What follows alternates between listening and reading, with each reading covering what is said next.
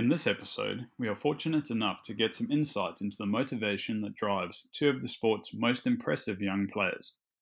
Hugo and Marjolaine tell us about their transition from the youth to the adult game and what it takes to turn talent into being serious contenders at major tournaments.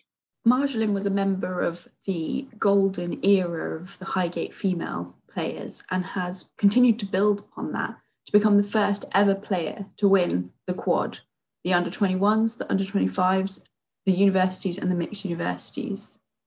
Hugo has improved massively over the past couple of years, also winning the previous those tournaments, uh, alongside also winning the Midlands, and most recently reaching the semi-final of the Northern Tournament. They both now play and study at Oxford University. So, welcome to the show. How are you doing today, Hugo? Yeah, great. Thanks for having me on. Yeah, it's good to sort of see everyone virtually at least. Bearing to get back on court now that we can. Yeah, definitely. Um, just sort of waiting for a for a free weekend to pop up to Eton and, and have a game. But yeah, can't wait. Yeah. Anyone have any concrete plans or dates when you actually can get a game in? Do you do you know when's the next opportunity? Yeah, Gareth I... sent me the dates. Um, so I'm sort of trying to plan around them. Um, bit awkward timing with sort of thesis and finals and stuff, but definitely gonna get a chance as soon as I can. Yeah, well, I've I've managed to actually get get on court like within 24 hours of it becoming legal. thanks of to, course you did. thanks to Ricky organizing stuff in London. But yeah, it's very impressive, like how how much of a season it looks like we're going to be able to get, in, you know, fitting in in the end here. Although we're going to be playing in hot summer, which is terrible. I'm not looking forward to that. So obviously, both of you started playing fives at school. Hugo, you at Westminster, and Marge, you at, at Highgate. Woo! Uh, and Chumley and myself. But what actually got you into the sport? Was it just that it was on offer and then you chose to do it, or was there something specific that attracted you? Yeah, well, I think I had probably quite a sort of traditional introduction to the sport. I mean, at Highgate, while I was there, the fives courts lined one side of the playground. So, you know, most kids in break time, you're sort of running around, playing around, throwing or kicking balls. And for us, we were sort of throwing them around a fives court. Um, so you just you just get familiar from a young age with the space, the angles, the ledges, uh, and then at some point that sort of goes from being casual playtime to actually, you know, playing games and, and sport and going away for fixtures. Yeah, I guess it was it was pretty similar for me um, because at Westminster as well we had courts right within the sort of school campus, and I actually I, I, decided to do it as a sport basically because I was incredibly unsporty, and so it, it was sort of it was the easiest one to get to. Um, you didn't have to go anywhere, and then it, it had good like timings. So at first I was just starting thinking, oh yeah, this is like a, a fun thing to do with my friends but yeah. And look at you now. the, one of the key. I had no idea what was coming. I um I always think it's it's so interesting when you hear people say, "Oh, it wasn't particularly sporty," and then you think, I, I always wonder, you know, who are you comparing yourself to? And it's always like, uh, you know, someone playing rugby or swimming or rowing or something like that. And you think, oh, I'm not, I'm not into sport. And then you know compared to something mainstream and then obviously you find your your sport and it's like oh wait a second you have this this eureka moment to go oh actually no i, I am good at sport. Um, so it's just funny to hear that. On the other hand marge you're quite sporty. You dabble, dabble in quite a few sports. I remember at highgate you were a cross country runner. I think i remember even when i was at highgate and you were you know I remember you as a young five player but also as a young cross country runner. Do i have that right yeah, yeah, I did um, sort of county level running and squash when I was at school, um, and I was I was sort of always one of the sporty kids. Um, so I think that was that was a challenge playing fives at Highgate, um, in that you're sort of being pulled from all the sports in terms of no, do this sport or do that sport, um, and sort of, you know, getting pressured at times to do the sort of more traditional netball or hockey. But I think fives you know, I sort of stuck with fives because we'd play that during lunchtime um, and after school. So there was sort of still always plenty of opportunities to play fives outside of the um, sort of two hour a week game session. Yeah, I mean, Hugo, you also mentioned there that the times worked quite well for you. And then, Marjolaine, you've just said, you know, that you're being pulled in different directions with other mainstream sports. Um, so from that, it sounds like timing is, is, is quite a big, a big deal. Do you still find that, um, do you still find that now that, that fives um, can take up quite a bit of time? Uh, or how much time do you do you feel you you need to commit to it to to play at the level you two are playing at? I think to play competitive fives has been quite hard while at uni because it ends up taking up like most most weekends there's a competition or a, or a match somewhere and then if you have to travel by train to get somewhere it's basically an entire day gone but then it's a lot easier for me when i'm at home in london because there's sort of practice sessions that are a couple hours in the evening and it seems like most of the people coming you know have jobs and are sort of getting making it work quite well but yeah, it's definitely yeah varies depending on sort of where where your courts are, I guess. Yeah, I think thinking about timings in particular, it probably matters more when you're trying to get people involved in the sport to start with. Um, you know, especially in the women's game at Oxford, the vast majority of our players start when they turn up at Oxford. Um, and so, you know, if they haven't already fallen in love with the sport, it's harder to get them to commit, you know, their weekends to to play.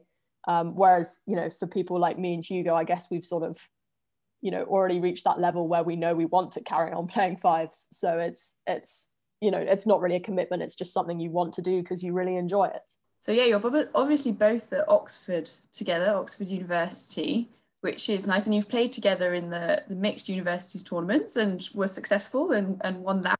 Is there any uh, thought of continuing that partnership and maybe even branching out to the mixed champions itself. I'm just, you know, getting a bit of gossip here to see what's. what I never talked about this. yeah, I've never. I don't think I've ever played in the sort of main mixed competition, um, but it's definitely something, you know, I want to do. I don't know if it's it's happening this year or not, but you know, next year when stuff gets to normal. So we'll have to we'll have to see. But yeah, definitely on the cards. Currently penciled in for July. Um, so who knows? You'd be you'd be a good partnership. And I must say the mixed tournament is one of my favorite. Like it's a lot of laughing, I find. but there's always way more guys trying to play, right? So I feel like Marge, you'd probably have have your pick. Mm. yeah, well, you know, if you get in there early and ask, you know, no one's asked me yet for this year, so we'll have to sort of see if that works. But Hugo, now's your chance. Ask. I don't, I don't want to be on record and then find out that I'm like busy that weekend or something. yeah.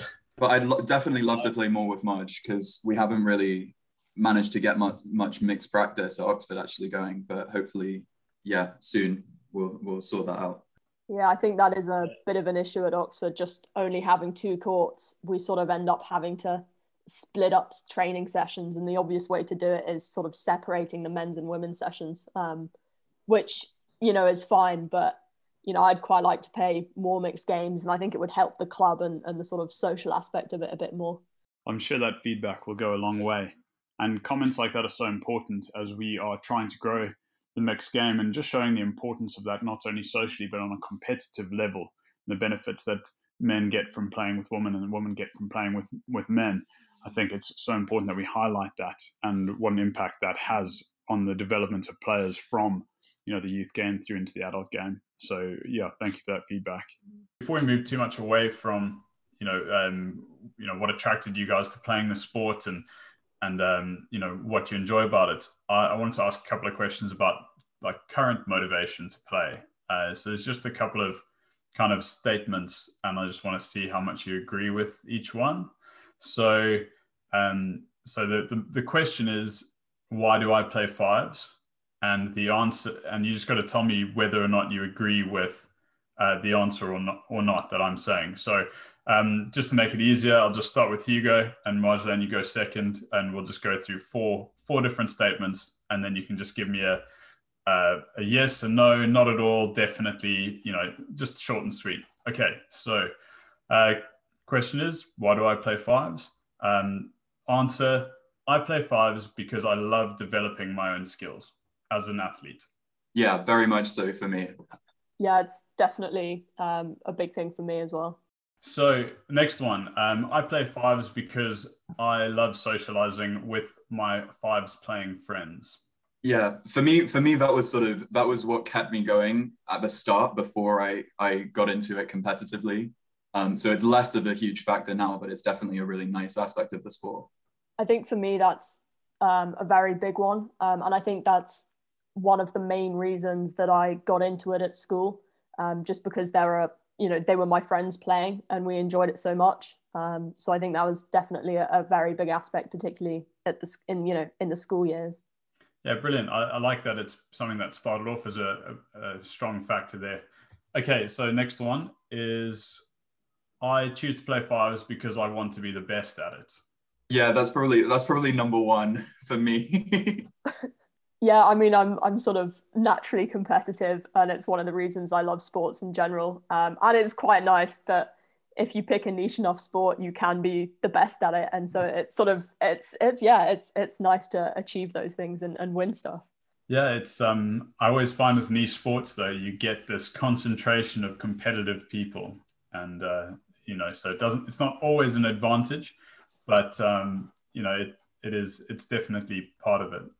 Okay, so I, I still choose to play fives because it has become part of who I am yeah, I think that's definitely a factor for me. Um, although I don't really think of it in those terms, but probably, yeah. I think fives has become um, a part of who I am. I don't think I carry on playing it just because I feel like I wouldn't be able to stop. Um, you know, I, I, play it for for all the other reasons.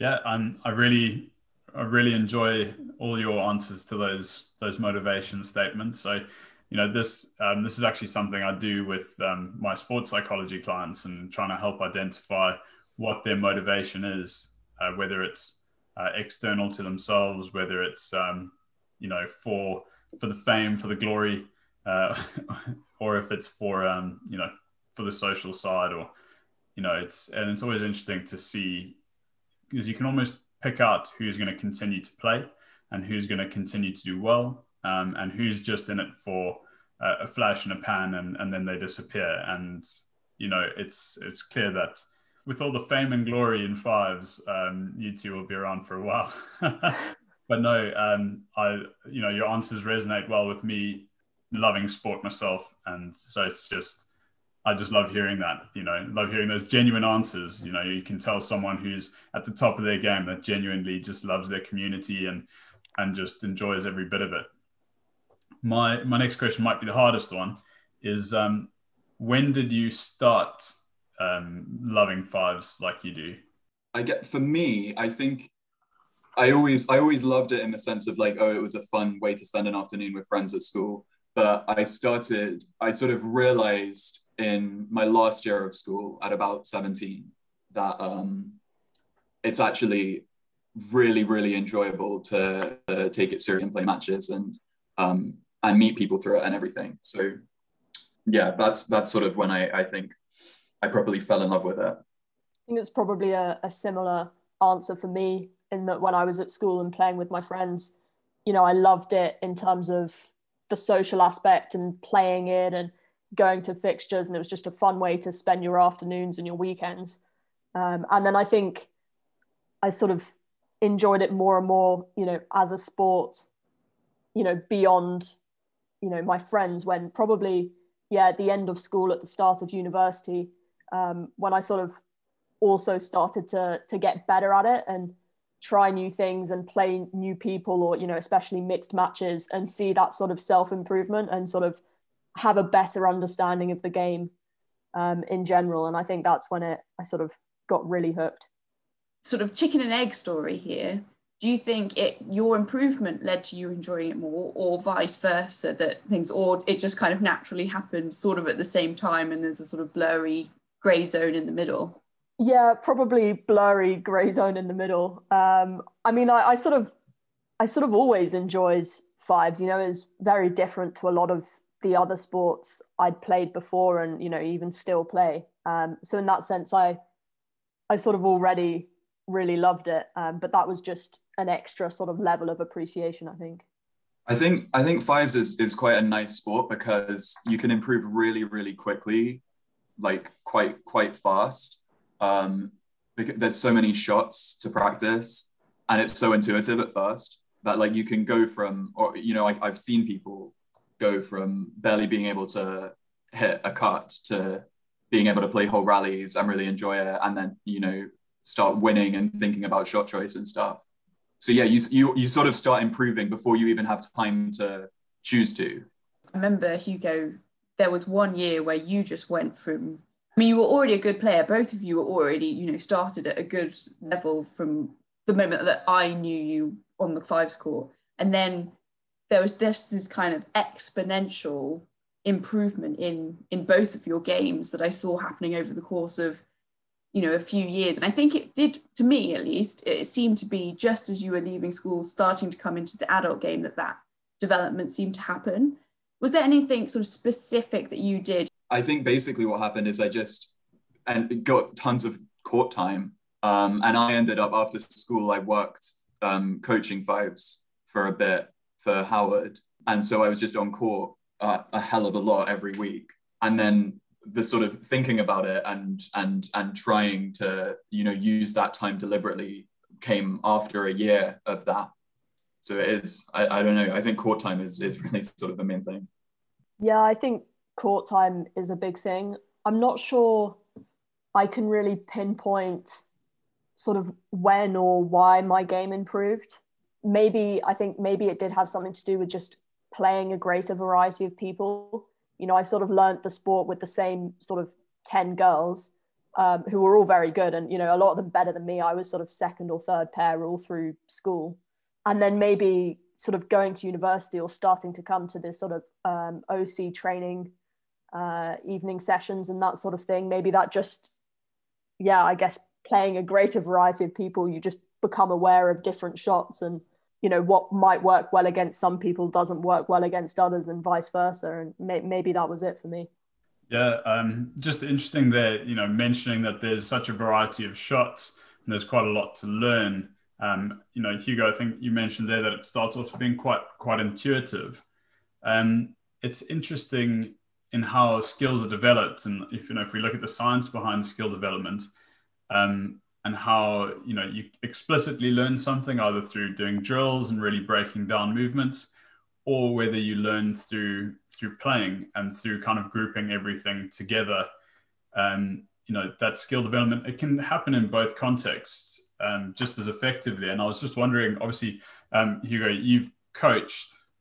Did you find that having to break down the skills to other people is something that benefited you? Um, you know potentially in your game? Yeah. So what what I found really useful, um, which definitely came from thinking about the sport in a coaching environment, was splitting up each shot so that you know what you're aiming to do, and that's something that Howard Howard Wiseman really um, focused on and taught me almost because even if you're not drilling a shot over and over again um, just in a rally if you're if you're thinking about oh yeah you know this is the time to play that or this is the time to play this other one is is really really useful. And that doesn't come intuitively for school players i think. They, they tend to just hit it as hard as as hard as they can wherever they want. Um, and so i thought i had learned that lesson but coaching actually really made me actually know all of the different shots that i, I could work with i think yeah, that, that's really interesting, like a contextual grouping. So, you know, in this context, in a rally, then this is the shot that I would play, rather than just consistently drilling over and over again the, the same shot, although I'm not bagging on that style of, of play. Um, uh, have you have you coached um, much? I think I saw in an email between us a while back that you were coaching I don't know if it was informally or not uh, at at Oxford. Yeah, I, well, you know, as as I said at Oxford, a lot of the women's team are sort of new to the sport when they turn up. So the onus is largely on the school players to sort of teach them the game, um, and I think that's probably a slightly different style of coaching in that a lot of the time you're just teaching them to sort of hit the ball um, and the rules of the game. So it's sort of really the basics. Um, and I think if if anything, that sort of made me realize how much of that stuff I'd never really formally learnt because I just, you know, I just sort of grew up getting to know the court and where the ball goes. And so actually having to explain that to someone um, was pretty difficult to start with. So, you know, in that in that respect, I have had a, a chance to sort of do a little bit of, of coaching or teaching, um, but definitely in a sort of informal setting. Yeah, you never you never realize how many rules there are until you have to teach someone like what a blackguard is or how step works or anything. And it starts seeming so much more confusing, even though it was all intuitive before. Yeah, it sort of becomes second nature. Like I can completely get where you come from, Marjolaine, that we, you know, when we played, it was just you just played and you played for fun and you learned the rules and everything was just how it was. And so when you're asked to explain it, you're like, well, it's, it's just how it is. There's no way that you hit the ball, you just do it. yeah, exactly. Definitely been there where they're like, so how did you do this? And I'm like, I don't know, I just do it. Yeah, I, I always say to people if, if you don't know how you do it, but you're good at it, let's let's stop talking about it now completely. You know, you don't need to explicitly understand why you can do what you do. Just, you know, you only need to think about that if, if there's something you can't do. So, you know, in, intuitively, some people can become absolutely amazing. I, I think, you know, when we were chatting with John Reynolds, he was saying how court time and just playing as much as possible was the sole reason why he he got to to where he was is just because he wanted to play as as much as possible. So speaking of Kinnaird champions, you've obviously well you haven't neither of you have, have won the sort of the major open and top ladies tournaments yet. I'm going to put big yet on there because I'm sure both of your times will come. Um, but is that an aim and a goal that you have? Because I think you've between you both, you've won everything else. I think. I think you've got at least one of your names, if not both of your names, have hit the under 21s, 25s, both universities. But are are those kind of major championships big goals for you guys? Yeah, I think definitely. But that I think at the moment for me, that's probably a bit of a more of a long term, you know, ultimate goal rather than short term. I think there are sort of very definitely sort of clear steps on my way to becoming one of those sort of players that can sort of seriously compete for the titles.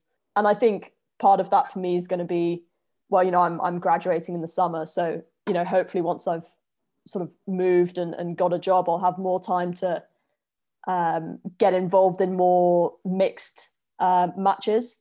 And I think, you know, every time I play mixed matches, it sort of reminds me how much more there is for me to learn because a lot of the shots I play work very well against the majority of women. Um, and then you play them in a in a men's setting and they just, you know, it's suddenly not the good shot that you thought it was, or maybe a little bit sort of lazy or, or not quite good enough. Um, and that's the sort of game that I have to develop to really compete against, you know, the, the top handful of women, um, you know, like you so I think that's sort of the the next step for me, really. In in the men's game as well, there's definitely it feels like there's a big step up to the absolute top level of players where you know Tom and Seb at least just seem completely unbeatable, or at least they did until they were beaten a year ago. They have this aura, and so I think for for me, like it's definitely a goal, um, but I think right now I'm trying to sort of focus more on just improving my game where I can, breaking it down into chunks um, and specific shots and stuff, rather than thinking about because it's it, you know it starts seeming impossible if you start thinking about how much of a gap there is to get there. Yeah, that makes sense. So, what is your mindset when you're going into those matches with those more experienced players in those big open tournaments? So, for example, in the Northerns, when you and Noah successfully got to the semi-finals of the Northerns, one of the major championships. What was your mindset going into the match to make sure that you didn't, as you say, get let that whole aura of these great players get on top of you before you even started? Well, yeah, with that, I think that the the main thing we had to do was just convince ourselves that we actually like can win these games which I remember at the Northerns, it was sort of the, the Saturday night. We knew, oh, okay, this is our quarter final coming up tomorrow. and it's very it's exciting it's super stressful and there's always thoughts racing through your head and we just needed to it was it was helpful as a partnership as well but we could sort of assure ourselves that hey if you lose it's fine but um but you can win and we we just need to keep in mind what our game looks like when when it's working what a reasonable level to expect from us is and then maybe they play super well and and beat us maybe they don't but yeah, I guess trying to trying to pass that first hurdle of believing that it's possible, and then once that's set, just trying to focus on your game rather than you know thinking about about the opponents too much. Yeah, I think it's it's pretty similar. I've played in the ladies the last two years, and you've just got to take each round or each match, you know, one step at a time.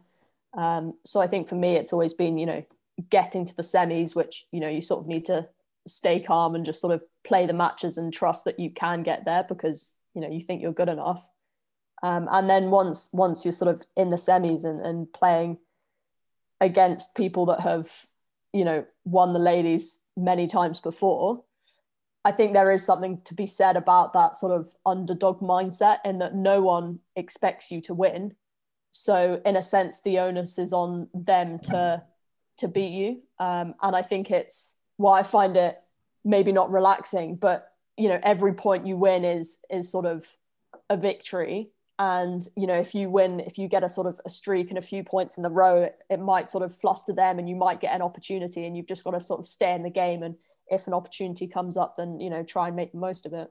Yeah, just on the flip side of that, I, I mean, we've never maybe maybe in some quarterfinals when you were younger, Marge, ever really met in the ladies. We've always been on sort of slightly separate sides of the draw, but I know if I ever walked on court with against you that I would never like take that for granted at any point because I know how good you can be and you on you know you're having the perfect day can definitely have every shot at beating me and you're a great player and I know that you're up and coming and improving. So it's you know on the other side on the flip side of where you're coming from yeah I can see what you mean about it is on the you know maybe higher ranked people on paper to to win. But uh, i never would take any of that for granted when i was if i'm coming on court against you yeah and it's it's the same for me when i'm playing in you know other matches where i'm the favorite like the universities you know you sort of know that you know you might be expected to to win but you sort of you obviously never take it for granted and you've still got to sort of you know win every match to get there um, so it's you know you I, I sort of experienced it from both sides. Was it you that was playing with Caro in that in that one quarter final against me, Marge? When would that have been? Oh. I mean, I've played plenty of plenty of matches with Caro, so it was in the ladies. It must have been before. It was before I hit. We hit finals, so maybe five years ago now. you were the underdogs. We were the ones penciled in to win, and we won the, the first set pretty easy. And then the second set, Caro came back with like fire in her eyes, like she wanted to eat someone. And you guys came back and just obliterated us in the second set. and third set, I think, was super close and got to like 13 all. that was one of those moments where I've never had to quite keep my nerve as much as that, where I was like, I hadn't quite mentally got to the point where I was mature enough to be like, I was definitely going, oh my God, these people that shouldn't be beating us are beating us. And that was getting into my own head. And you guys were definitely fueled from this kind of, we're the underdogs, we're coming at you. And it just led to this like insane, insane match, which we, I think we won by one point. I think that's those are the matches that sort of stick with you, the ones that are really close. Um, and the sort of five setters that you know everyone else has finished their fives matches and everyone is watching at the back of the court um, and yeah, I mean, I guess they're better memories when you win, but um, they're, the, the ones you've really had to fight for, they're, they're always the best matches. I've also, Marge, just found the ladies' report, and it was you and, and Caro against me and Izzy. So we nutted you in the first set. You took the second set 12 7 and then stormed into 11 6 lead in the third. So you definitely came at us. Yeah, I think I remember that. Caro was sort of very good at, you know, she sort of had a switch where, you know, suddenly she'd be like, "Yeah, I'm not having any more of this. You know, this is ours." And I, I think you know, probably losing 12 love probably sort of yeah made us put our foot down and yeah it's it, it, it's one of these um these old sayings is that it takes talent to win a tournament uh, or to win a title but it takes character to defend one so you know talent tends to get you into the final um, the fact that you're an underdog, the fact that there's actually, well, relatively no pressure, or that's a good way to see it. You know, that's that's what can get you to get you to win. But the pressure on the person who's defending that title, especially against someone younger than them or someone less experienced, can be uh, can be huge. And I mean, most of that pressure is often put on by the person themselves or the people themselves in that in that spot. I don't think I can quote it quite exactly, but I had a I actually interviewed Johnny not long before that um, London tournament where they where they won, and uh, and he was worried about exactly that kind of mindset. He was worried about that mindset going in of, you know, can they be beaten?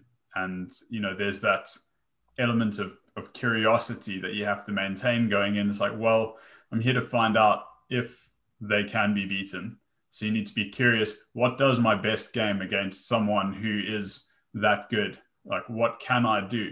So having that curiosity is uh, is essential for, for, really testing yourself to find out, and you and your partner to find out, because uh, of course you both have to be curious about it. You you know, no one's carrying a team through that point, but curiosity is a big one um, to to do that. So who do you both look up to as players. And this might not just be skill level it might be you know from their work ethic their their heart their mindset on court. Hugo maybe you can start. Do you have anyone that you kind of look up to or you you know try and imitate? Maybe not imitate is not the right word. You are your own player but you know that you you there's elements of their game that you would like to be able to have etc well it, it's funny you say imitate because that is a lot of what I think about with Fives is I, I I will watch the sort of YouTube videos of like the best players playing, and I'll say, oh, you know, I want that shot, and then try to work on getting it, which sometimes is successful. Um, so in terms of in terms of like shot choice and play style, um, I've really I, I really really like watching Seb, just because he's he's got some really interesting shots, and and that's that's really inspired me in terms of um, how innovative the game can be and how, how fun it can be, even at a really high level. In terms of like work ethic and improving, I guess people like Ricky, who's who's from my club, and so he's also sort of helped me improve a lot. And he's really good at, at drills and um, deliberate practice, and he sort of taught me that. But then there's there's other sort of high level like high level players who have improved a lot. Um, like playing with with you and Ashley, at Highgate has always been cool, and Johnny to just sort of see what what the what the highest level of play is and like um and how seriously people take it. Yeah, it's a it's a tricky one. Um, I think there are sort of lots of things to be learnt um, from different people. Like Hugo said, whether you're thinking about sort of a specific shot that one person has um, that works really well, you know, against you maybe. Um, but then also, you know, other people that contribute to the game in, in other ways. You know, um, at Oxford for the for the women's team, you know, Gareth is sort of a major part of you know the ladies the ladies team because he comes in every week and, and coaches us and then everything he does for the um, organization of the game and and running and encouraging new players and that sort of thing um, so there are sort of plenty of people that that contribute in you know hugely positive ways to the sport. Yeah, um, I'm just wondering. You know, obviously you've got there these role models on both sides in terms of you know uh, that you play with now. But when you were at school, did you have role models in the adult game? Were you exposed to some of the senior game before you left school? I, I never really thought of Fives as a game which had like a competitive adult level. Um, or which anyone took seriously for the first couple years of playing. And then Matt Wiseman, who was coaching us, it sort of sunk in. Oh, this guy is incredibly good, um, and he practices, and he's he's built this cutting machine that he'll, you know, spend hours practicing his return against, um, which is really really cool. And so it's sort of it's sort of sunk in a little bit through him what the sort of possibilities are um, in terms of like taking it seriously yourself. Um, but then it was only it was only for me like getting properly into adult competitive fives and seeing oh yeah there's a whole community of people who actually take it seriously, which was really really cool and really actually inspiring. I think it was pretty similar for me. I didn't really, you know, I think I think the sort of schools game was quite separate from the adult game. So actually, the vast majority of people I was playing with and, and knew were, you know, from school, and it was probably only you know, in the sixth form years and at the start of university where I started playing um, adult, you know, in, in the adult game. Um, and you start to sort of see these people play that or play against them that are sort of at the top of the game. And, and so it probably wasn't until later on in my fives career that I, I was sort of exposed to that. Very, very interesting that both of you, you know, really only saw the transition of fives into the adult transition into the adult game after after you'd left and, and probably made the decision yourselves to, to keep playing. Obviously coaches and you know who you're exposed to in that way is um, is that first link. So having a, a coach who currently plays is um, is a big help.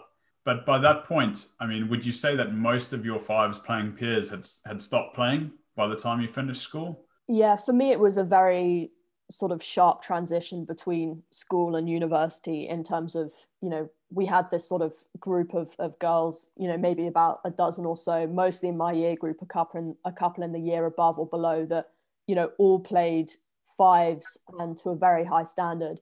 Um, and i think it was that group it was a very sharp transition between school and university. And you know i think uh, you know for me i was just lucky to go to Oxford and that there was that, you know, fives community um, among university students. And I think really it was sort of quite black and white between those of my friends that did go to fives playing universities and those that didn't, just because it, it becomes so hard to carry on playing um, and sort of start playing more competitively in the adult game if you don't have that immediate sort of community or, or sport at, at university. Um, so I think that was the the major change um, in in my group of of Highgate players. Yeah, it was it was pretty similar for me, um, but it's actually quite sad to sort of think back now because I I, I wasn't like you said, Madge. I, I I wasn't the best player, or I was sort of second pair in school, and so there were a couple guys above me who took fives more seriously, um, and you know m- made it fun and and were competing and helping me improve and then they just sort of happened to go off to unis which are nowhere near a fives court. Um, and so even though they'll sometimes get on court now when they're back in London, you know, that, that the sort of the drive to compete just isn't possible. Yeah, it's it's always just sort of a fun like coming back to to I mean, obviously there's one huge thing about where courts are and getting more courts, but what do you think that clubs and you know teams can do to help that transition from school level to uh, uh, to adult five. So, for example, I know there are a lot of clubs now that are doing, um, you know, trying to get school players involved when they're in sort of upper sixth in order to introduce them to adult fives a little bit earlier. But what else do you think that could be done to help that? I think it is tricky to try and unravel why people end up, you know, really good fives players end up sort of leaving it when they go to university and never coming back to it.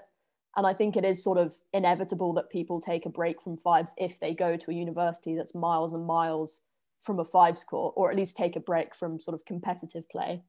Um, but I think it's about keeping those links or establishing them, like you said, during the sixth form, so that maybe, you know, if they move home after university or move to London or somewhere else that is fives playing, that after university they can pick it up and they still have those links with the community and are aware of the opportunities to play fives that exist for them to sort of come back and start playing again. Um, and I think even if you go to a university where it is possible to carry on playing fives, there are so many sort of other exciting things you can do at uni that they all sort of compete for your time and attention. So I think it is probably about keeping those links through university so that after when sort of life settles down a bit there is that sort of opportunity to come back to the sport yeah i think i think one really important thing, which it's really nice to see that Fives is moving this way even more. I think is to is to make them more publicly accessible courts um, and you know have more opportunities for people to play casually and and not feel like oh my options are to come back and play a league match for my you know old school team when I haven't played in a year and I'm I'm rusty and I don't really feel like competing or anything. Um, I feel like it, it, people would be much more interested in coming back, hopefully with a couple people they know to just sort of a casual like weeknight game. Um, and it's really nice to see that I, at least in London, um, there's like new courts being built in Orpington and there's sort of friendly friendly sessions at the Westway and, and up in Highgate, hopefully coming back sometime, which hopefully is the future. Yeah, I think so. I think we've we've definitely had this this mix of when people have come back, either they've, you know, luckily enough they've come back and there's, you know, sessions going on that they can come and join that are more casual and friendly. But sometimes some people have come back and we've just thrown them straight into like a division one match and been like, go and see what happens uh, which sometimes has backfired, but also has sometimes worked quite well. Just back to kind of that transition between the school game and the adult game. Quite often, other sports. So, talking about um, my own experience and seeing from various sports how people finish high school, even if they're amazing at their sport, and just because they do not know the adult game exists, they assume well, that was it. I've turned 18. I've won all these tournaments. I've been in my school first team, you know, thinking that is the peak of sport, you know, and, and when there isn't a, an awareness of the adult game, that actually happens a lot. You'd be amazed how many people, you know, excel at school, how many, how many kids are phenomenal at their sports. And simply it just doesn't click over. In your opinions, were you made aware of the extent of the competitive level of the adult game while you were still at school? I think I was aware of it, and I think maybe it helps that I went to a sort of very fives playing school in that I already had those links with the OC team.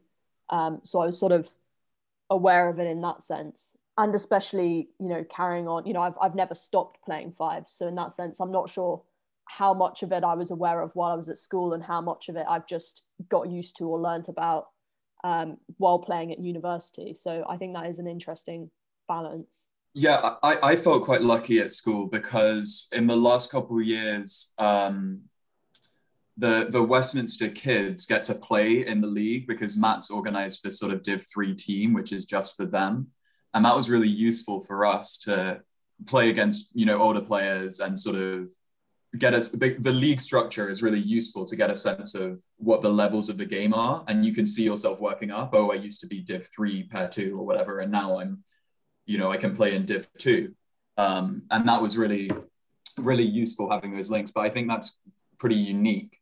So i'm not sure i guess yeah getting getting getting school kids into div 3 i'm not sure how that could that could happen more but that's one way that that might help.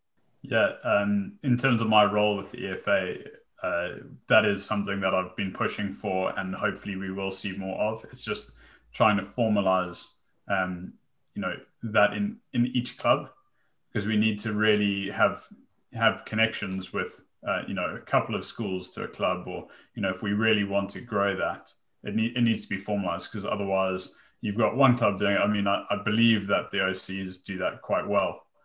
Um, but I'm not sure where else in terms of integrating school age players um, into the adult game before they finish.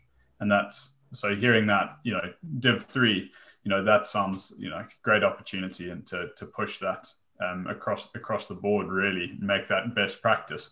So I like to hear it. Yeah, it's difficult. I mean, coming from Captain Johnny and Johnny and I for the OCs have definitely tried to make. There's definitely more we can do, but we've tried to make a conscious effort of getting school kids, at least in year 13, involved in as much as we as we can and you know in safeguarding etc try and make sure we've got that all all fixed. But you know we did something and it's very little and i'd be interested to maybe hear what you, your thoughts were when we gave this to you marge. But when when they marge's year left school we gave them all an old choms t-shirt. And the kind of idea was that even if they didn't go to a fives playing university that you know they'll come back home and they'll find this t-shirt and they'll see it and be like, oh yeah, there's this there's this thing called fives. Maybe I'll come come back to it. But um, you know, I think there can be very little things like that because we did want to try and keep as many of those players coming out of school in the sport. But I don't know, what was your thought when we did that, Marge? Did you think, who are these weirdos? no, it was it was really nice, and I you sort of invited us to the sort of end of year dinner, even though we sort of weren't involved yet. Um, but it was it was really nice, and it was sort of the first chance I had to really meet and get to know the rest of the sort of OC team. And I think you know, obviously, I was still playing fives at university, but whenever we were back for the holidays, you know, over Christmas or Easter, um, you know, those of us that were around would go to the sort of Thursday evening session. So I think it, it definitely, it definitely helped. Yeah. That's good. but it is really interesting because I nearly fell off the cliff um, because I, I stopped playing for nine months thinking that was it. There's no, no school stuff. And it was only a series of actually rather unfortunate events. Well, one unfortunate event, which led me back to playing fives. One of my five playing friends passed away. And then it was actually at her funeral, we went and did this kind of memorial fives match for her. And that's what got me back into playing. And then when that happened, Gareth like hoiked me and was like, so I had like a temporary home in North Oxford for my gap year. And without that, I don't think I would be still playing now. I think that probably is a case, you know, the case for a lot of school leaving players. And if we can sort of get them involved in the adult game at sixth form, then they'll sort of know it's there and know that they can come back to it if they ever live, you know, somewhere near a fives court. Um, so I think that probably is, you know, without a doubt the way forward. Mm. And the other thing I'd be interested to hear about is obviously a lot of players are coming in at sort of university level. So Marjorie saying you're training people up and Hugo, I'm sure you've done the same. What are the things that attract or how do you get find all these people to come and play and what kind of instantly attracts them to to fives? Yeah, I'm not entirely sure. Um, I think to start with, it's probably just random in that they sort of caught your eye at the freshers fair and ended up coming over and, and sort of giving you their email address. Um, a lot of the time it is also just through fives players. Um, you know, and I, I, suppose there are more fives players in the in the men's side that end up at, at sort of university. Um, so I think it is just people that have friends that play fives that end up getting dragged along to a, a taster session and they just enjoy it. And whether it's the sport or the social side of it or something a little bit new. Um, and then, you know, Gareth sort of helps train them up and um, maybe they come to Eton a couple of times. And I think it's also a pretty accessible sport because a lot of people are new to it that, you know, by the end of their first year, they can play in the varsity match, maybe not in the Blues team, but you know play at a competitive level in the sport. And i think that probably appeals to a to a lot of the people. Yeah i, I think at oxford at least the men's team has a lot to learn from the the ladies team because we tend to rest on our laurels a bit that we can get you know 12 people for two two varsity match teams just out of people who are already interested in fives and will sort of reach out and want to keep playing. But yeah i i, I tried i tried uh, while we could last term to sort of get a few freshers from my college or friends down to play. And it is it's a it's remarkable how like fun people find it even though it doesn't make any sense to them. Um, and you know they'll they'll their eyes will glaze over while you're sort of explaining all the rules but then as soon as they're actually playing like it is fun but i haven't worked out yet how to sort of how to get people to keep coming back I think that is something as well that because the game is quite complicated, you know, both the rules and just the nature of the court. And, you know, for a newbie, sort of the ball seems to go in totally random sort of directions. Um, and so I think it's quite bewildering to start with. But if you can get them to stick with it for a term or two, you know, you see it sort of suddenly click where they start sort of preempting where the ball's going to go. And I think they find that really satisfying um, mm. and get sort of hooked on that. And I think that really helps yeah i think i think maybe there's a bit of promotion that we can do about starting at university you know one of one half of the top ladies pairs in the country karen hurd started playing fives at university and yes she had quite a sporting background she was involved in real tennis etc so a lot of racket sports but she just sort of once she fell in love with the sport she just has improved massively and is sort of one of those females trailblazing in the sort of open game. And uh, yeah, so it does. So you can start this game at whatever level, university, for example, and still do extremely well. Yeah, definitely. I think it's such a good point. Um, you know, when we talking about again the fact that it's quite a niche sport, that does mean that a lot of people that haven't started yet or that didn't go to fives playing schools will quickly find themselves at a competitive level where they can join Division Three or you know a, a social um, as the social side of the game and and play you know social slash competitive fives. I think you know one of the barriers in joining a mainstream sport late is that you know you, you try kicking a football for the first time at you know 19 20 years old and you're going to feel out of your depth to the point that there's no way you're going to go back um, because you know that everyone around you has probably been doing it since they could walk. So i think that's quite an interesting opportunity for fives is picking up on those that haven't you know that, that would normally have that barrier of starting starting a new sport.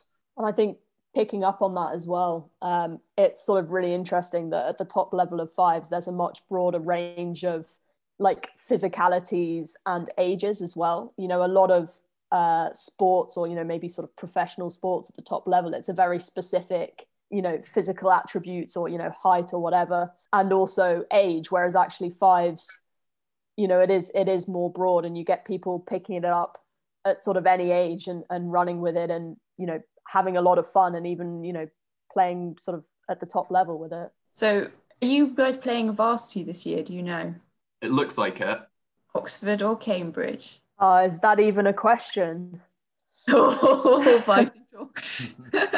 yeah it's going to be a, an interesting competition this year i guess you know especially for the second team if they've not you know, some of, well, I mean, I guess again, it's sort of specific to the women's team, but, you know, normally the second team is sort of full of lots of newbies, but they've had sort of very, very little court time. And I'm not even sure if the Oxford courts are going to open in time for us to sort of give them much practice, especially in exam season. So I think it will be, yeah, really interesting.